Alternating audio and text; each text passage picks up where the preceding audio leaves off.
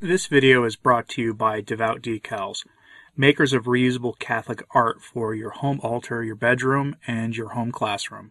Today I have for you a timely reflection, I think, on the Mass, on its impact on our lives, and why we must defend our traditional Masses, regardless of which rite of the Church you might attend or belong to.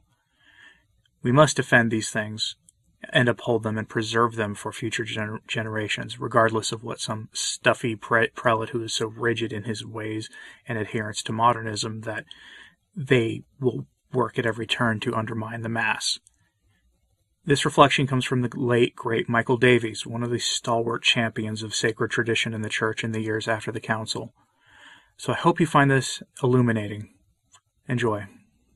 Despite the abysmal state of the post-conciliar church, which should be evident to anyone with eyes to see and ears to hear, there are still those who claim that we are living in a period of exhilarating renewal and a happy contrast with the moribund church of pre-conciliar days. It seems that even in this age of sophisticated and instant communications there is still truth in the old saying, there are none so blind as those who will not see. Thus, in an editorial published on Friday, the 2nd of April, 1976, the London Universe was able to proclaim that the Holy Father is leading the Church toward a new age of spirituality, and to reproach Archbishop Lefebvre for his refusal to move forward with the Church of the, of the 70s. It would have been interesting had the editor of the Universe added a few words on precisely where he thought the Church of the 70s was moving. He clearly considered that his paper is in the vanguard of this movement, and this is something with which no one could disagree. The universe had a circulation of 311,512 in 1963, which had declined to 156,872 by August of 1976, a decrease of 50%. Pope John XXIII most certainly did not believe the Church to be in any sort of decline when he convoked the Council. Indeed, when he issued his apostolic constitution, Humanae Salutis, convoking Vatican II, he made a special point of paying tribute to the vitality of the Church as it then existed. It has, he said, followed step by step the evolution of peoples, scientific progress, and social change. It has opposed decisively the materialistic ideologies which deny faith. Lastly, it has witnessed the rise and growth of the immense energies of the apostolate of in prayer, of action, in all fields. It has seen the emergence of a clergy constantly better equipped in learning and virtue for its mission, and a laity which has become even more conscious of its responsibilities within the bosom of the Church, and in a special way of its duty to collaborate with the Church hierarchy. To this should be added the immense suffering of entire Christian communities, through which a multitude of admirable bishops, priests, and laymen seal their adherence to the faith bearing targeting of all kinds and revealing forms of heroism which certainly equal those of the most glorious periods of the Church. When Pope John wrote this in 1961, who could have imagined that his council would be pre- prevented from rejecting the Russian error, which was responsible for this immense suffering, and prevented from rejecting it by a process of calculated betrayal perpetrated by some of its members, an incident which will be fully documented elsewhere. In the same apostolic constitution, Pope John points out the contrast between a world which reveals a grave state of spiritual poverty and the Church of Christ, which is still so vibrant with vitality. A church vibrant with vitality in 1961, according to Pope John, and a church in the process of self destruction in 1968, according to Pope Paul. Who would have believed that a debacle of such proportions could occur in such a short time? The, the Arian and Protestant errors were gradual pro- processes compared with this. The answer can only be found, as Pope Paul claims, by the entry of an enemy of man into the church, entry into which the prince of this world made through the window to the world opened by Pope John. I am certain required Cardinal Felici, Secretary General to the Council, that when in the Council I pronounce the ritual words exeunt homines, everyone out, which all remember one who did not obey was the devil, he is always where confusion triumphs, to stir it up and take advantage of it. It is fashionable for Catholic innovators to decry the preconciliar church as concerned with little more than personal piety and indifferent to the injustice and suffering in the world. This is a monstrous travesty of the truth, as every adult Catholic must surely know. Never in the history of our planet has so much concern been shown for material needs of all humanity as that displayed by the Catholic Church in this present century. All over the world, selfless priests, members of religious orders, and lay Catholics have established countless schools orphanages, homes for the elderly, wherever need existed, Catholic relief agencies could be found ministering to the hungry, the homeless, and in other needs. But in the preconciliar church, there was never any confusion about what the prime duty of the church was to preach the kingdom of God. And when the kingdom of God is preached, all else will follow. And there can be no doubt that the service rendered to the material needs of men, incalculable though this most certainly was, pales into insignificance beside the spiritual solace brought by the church to hundreds of millions of men and women of all, uh, of all creeds and all nations. The beauty and comfort of her liturgy, the grace of her sacraments, the inspiration of her teaching, these gave meaning to a life which for millions would otherwise have been meaningless. They gave the strength to endure in a life that would otherwise have been unendurable. And above all, the church was concerned with the truth, the truth that is Christ, the truth that is his gospel, the truth that we have a Father in heaven who loves us, who sent his Son to die for us, so that we can live with him forever in the happiness of heaven. Monsignor Lefebvre considers that the master stroke achieved by Satan is to have thrown everyone into disobedience by virtue of obedience. The most typical example of this fact is that the aggiornamento of religious orders. Through obedience, religious are made to disobey the very laws and foundings of their founders when they pledged to observe when they took their vows. This is the cause of the profound confusion which has spread throughout these communities and in the heart of the Church. In this case, obedience should be refused categorically. Even legitimate authority cannot demand the the doing of evil or dishonorable acts. No one can oblige us to transform our vows into solemn promises. No one can force us to become modernists. The consequences of these blindness are evident and tragic.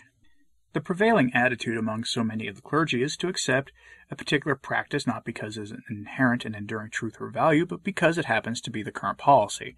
Thus, the very clergy who would have denounced, and rightly so, any layman who attended a service our separated brethren, for the council will now denounce any layman who suggests that the faith could be in any way compromised by attending such services. Attendance at these services, although a matter of discipline, almost certainly involves vital doctrinal principles. Thus, a matter touching upon the very nature of the church Christ founded is seen in itself as something neutral. All that matters is the current instruction issued by whoever is one rank higher up the hierarchical scale. Another sphere in which there was great scope for advance was the application of Catholic social teaching in the temporal order, primarily the responsibility of an informed laity. The fact of the matter is that the majority of the laity were, and still are, very uninformed, in fact, frequently quite ignorant of the fact that the Church has any social teaching. Far too many laymen tended to comp- compartmentalize their religion and failed to realize that being a Catholic involved grave responsibilities regarding their ob- obligations in the temporal order. To give one obvious example, far too few Catholic employers or trade unionists allow the teaching of the popes in their social encyclicals to influence the manner in which they conduct themselves in, say, pay negotiations. Little thought was given to the common good, little thought to justice, to equity, to the effect of a particular settlement on the national economy. For most Catholic employers, just as for non Catholic employers, the, the object was to give them as little as they could possibly without provoking a strike. For most Catholic workers, the object was to get as much as possible out of them, even if it meant going on strike. When one considers the extent of the Catholic school system in the United Kingdom, there can be no doubt that the absence of a large and articulate body of Catholics on both sides of industry intent upon implementing Catholic social teaching indicates a widespread and culpable failure to teach young Catholics their duties in the temporal order. The fact that so many Catholics concerned to bring about justice in the temporal order and motivated by sincere idealism now imagine that the only way they can achieve this is by espousing or at least cooperating with some form of Bolshevism, which can be traced back to no small extent to the preconciliar neglect of Catholic social teaching. Truly prophetic voices, such as those of Father Paul Crane or Hamish Fraser, who tried to combat the almost total apathy with regard to the social teaching of the Church, remained for the most part unheeded, the common lot of prophets. Similarly, in some nominally Catholic countries before the Council, the complete lack of temporal justice constituted a, a, grave mess. Some Catholics from the more privileged classes felt that they were fulfilling their duties in the social sphere simply by being anti Bolshevik in a sterile and negative sense. While Catholics clearly have a duty to oppose that ideology in the, in the temporal sphere, the most effective way to overcome it is by working to remove the conditions of injustice which cause so many of the, of the, the more vulnerable members of society to look upon that idea as their only hope of achieving a standard of living consistent with human dignity. There is also a definite need for a widespread liturgical renewal in the pre-conciliar church, but a renewal on the lines advocated by the liturgical movement and approved by such popes as St. Pius X or Pius XII, a renewal based on the principles set out in Chapter 9 of Cranmer's Godly Order. The pseudo renewal, which has followed Vatican II, has nothing in common with the authentic spirit of the papally approved liturgical movement, as Father Louis Bouyer, one of its leading advocates, has testified. True liturgical renewal would not have involved discarding the traditional liturgy to replace by a continually evolving and ecumenically inspired series of gimmicks. It would have involved utilizing the existent liturgy to its fullest potential, and this potential was infinite.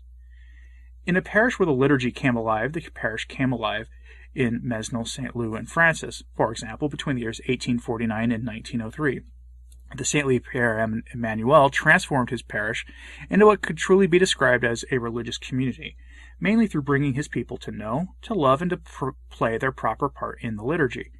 Above all, by use of Gregorian chant, Père Emmanuel's peasant parishioners could sing Latin vespers in their church each evening, joyfully and easily, then any parish could have done the same. If such parishes had been the rule rather than the only too rare exception, then the history not only of the church, but of the world would have been different. One of the things that I've been trying to sort of hit on the last few days is this linkage between how we worship is how we live. And I think that Michael Davies does a good sort of job of illustrating that connection as he saw it happening in front of him in the years after the council, and really the dynamics that were at play there, a lot of which we don't really talk about much anymore. So I hope you found this useful, and I hope that you will pray for the church this weekend. Thanks for listening. I'm Anthony Stein. Ave Maria.